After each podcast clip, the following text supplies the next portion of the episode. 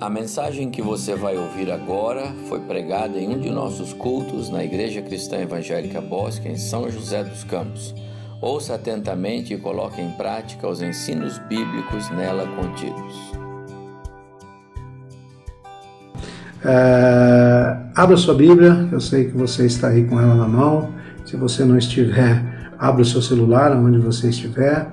Pegue seu celular, pegue a sua, sua Bíblia online, pegue a sua Bíblia aí é, na sua casa, abra no Salmo 67.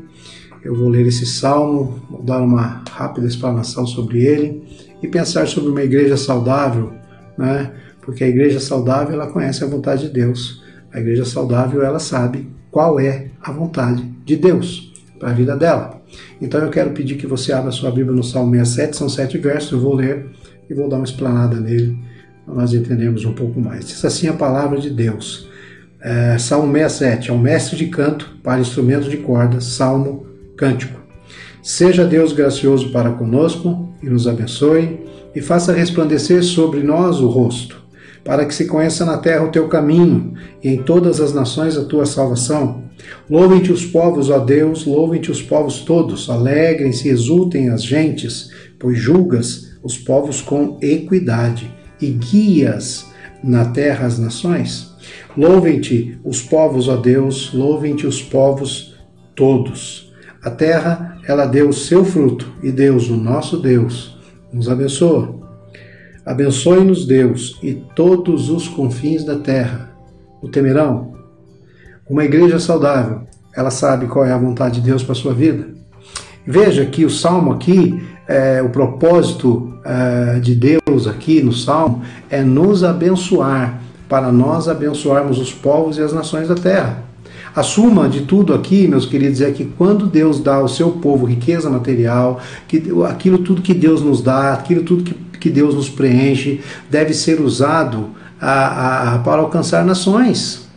Ele dá uma abundância de colheita aqui, conforme o versículo 6, a terra deu fruto e Deus, o nosso Deus, os abençoa é, é em prol de uma colheita mundial abundante de almas.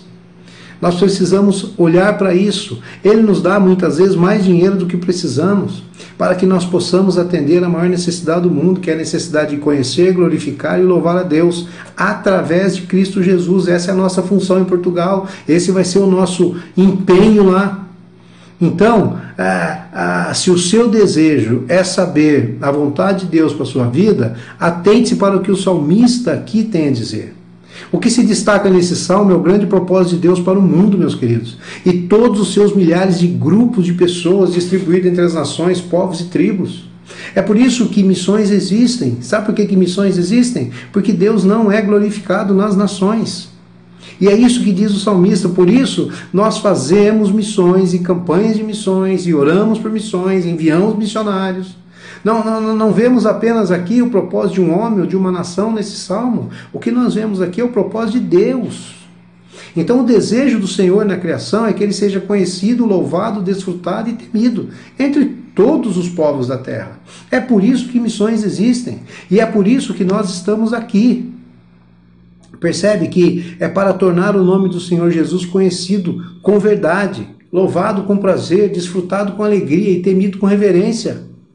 É isso que nós precisamos. Se a igreja não é uma igreja missionária, ela não glorifica a Deus. Ela não faz os povos serem conhecidos, é, é, no meio dos povos, Deus ser conhecido. Então ela não está glorificando a Deus. E quando nós olhamos para esse salmo, nós podemos ver o que Deus quer que os povos saibam através das igrejas saudáveis que amam missões.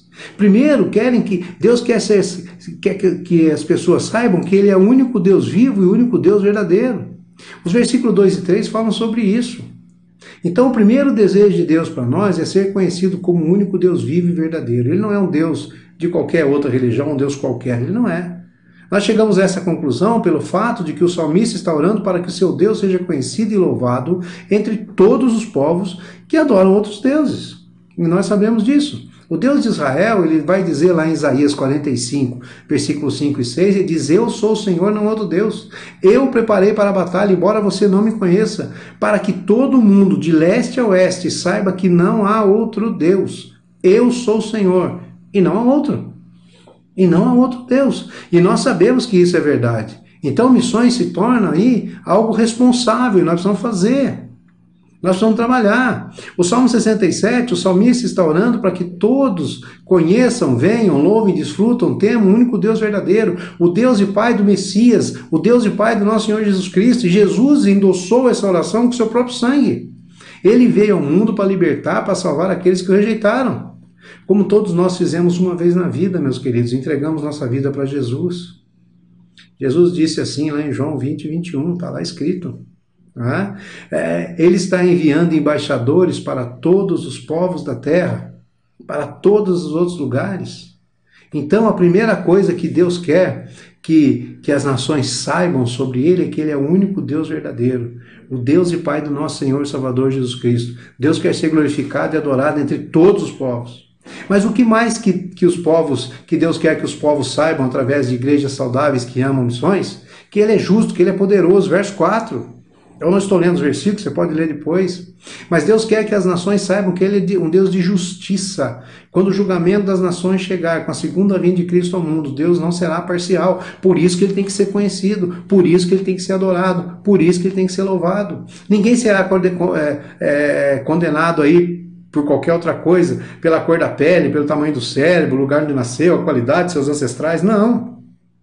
Tudo procederá com base na justiça inatacável de Deus. E o único remédio para o fracasso universal e a rebelião total contra o Criador é a perfeição de Jesus Cristo. A perfeição de Cristo Jesus, que ele cumpriu no próprio corpo para todos os que creem nele. E o castigo que Jesus Cristo, o Cordeiro de Deus que tira o pecado do mundo, suportou na cruz por todos que nele creem ou creem no seu nome, é aceitação. Nós precisamos aceitá-lo como único Senhor suficiente Salvador de nossa vida. O único remédio de Deus é Jesus Cristo, não tem outro. E por isso ele quer ser louvado, por isso ele quer que se conheçam. Deus vai julgar os povos com equidade, diz o versículo 4. Vai julgar os povos. Muitas nações se orgulham de serem superpotências, estados soberanos independentes. Quando assim faz, o Senhor ri, porque ele criou todas as nações na terra, tendo decidido de antemão onde se estabeleceriam e por quanto tempo. Paulo vai nos informar isso em Atos 17, 26. Ele é o guia das nações, versículo 4. Guia das nações, minha vontade é que as nações sejam discipuladas, vai dizer Deus lá em Mateus 28, 18 a 20. Todas elas, e a tarefa de fazer discípulo de todas as nações não é só um meu desejo expressado na forma de comando, vai dizer Deus, mas também é o meu desejo na forma de decreto. Vai acontecer. Você faz parte desse processo, você é aquele que, que dentro da sua igreja, você participa com missões, você quer que os missionários estejam lá, como nós vamos estar, por exemplo, lá em Portugal, você é, tem um coração em Portugal, você consegue ajudar aquelas pessoas ali. Em último lugar, uma outra questão, Deus é gracioso. Eu volto para o verso 1. O verso 1 diz: Deus seja gracioso, seja Deus gracioso para conosco, comigo, contigo. É o único Deus vivo, o único Deus verdadeiro. Ele pretende ser conhecido como o Deus que é de graça, o Deus que salva, o Deus que quer ser glorificado. E não significa que Deus é gracioso apenas com Israel. O Salmo 67 vai falar das nações. Então, se a graça de Deus fosse somente para Israel, não haveria alegria para as nações, meus queridos, como diz o verso 4. É por isso que a notícia que ressoa no mundo a partir da cruz de Jesus é chamada de evangelho, de boas novas, é uma boa notícia. É a notícia da graça, é a notícia da salvação. Paulo vai dizer para Tito, lá em Tito capítulo 2, verso 1, que a graça de Deus foi revelada e a todos traz salvação. Quero concluir dizendo que, que Deus ele é infinitamente justo e santo em todos os seus caminhos, liquidando com justiça o pecado na cruz para aqueles que creem liquidando lá na cruz. Pense nisso, ore por isso. Ore por missões, contribua com missões. Você tem sido um missionário aonde você está? Se você não é um missionário na sua casa, com seus vizinhos, na sua igreja, dificilmente você vai entender o que é ser uma igreja saudável. Participe desse processo, tanto na salvação, porque Deus quer ser conhecido, louvado e glorificado e temido na pessoa de Cristo Jesus. Com santificação, tudo que você fizer na sua vida, todas as coisas, tudo, principalmente tudo, deverá fazer para conhecer, louvar, desfrutar e temer Jesus Cristo. Tudo que não provém de fé é pecado, conforme Romanos 14, 23. E satisfação, encontre prazer naquilo que lhe dá prazer fazer. Né, que lhe dará prazer. Encontre prazer naquilo de, que de fato lhe dará prazer. Conhecer e fazer Jesus conhecido. Louvar e fazer Jesus ser louvado. Desfrutar e fazer Jesus ser desfrutado. Temer e fazer Jesus ser temido. Se você não é um missionário aqui entre seus conhecidos, dificilmente você saberá a vontade de Deus ou participará de um envio missionário. Portanto, pratique as disciplinas espirituais. Pregue o evangelho, ore e contribua. Provérbio 1,7 vai dizer que o temor do Senhor é o princípio da sabedoria. Pense nisso. Mais uma vez, obrigado. Que Deus abençoe muito a vida de vocês, muito a vida dessa igreja e que tudo que vocês estão fazendo, que Deus possa realmente continuar abençoando, para que vocês possam abençoar outros povos, outras nações. Um grande abraço e até a próxima.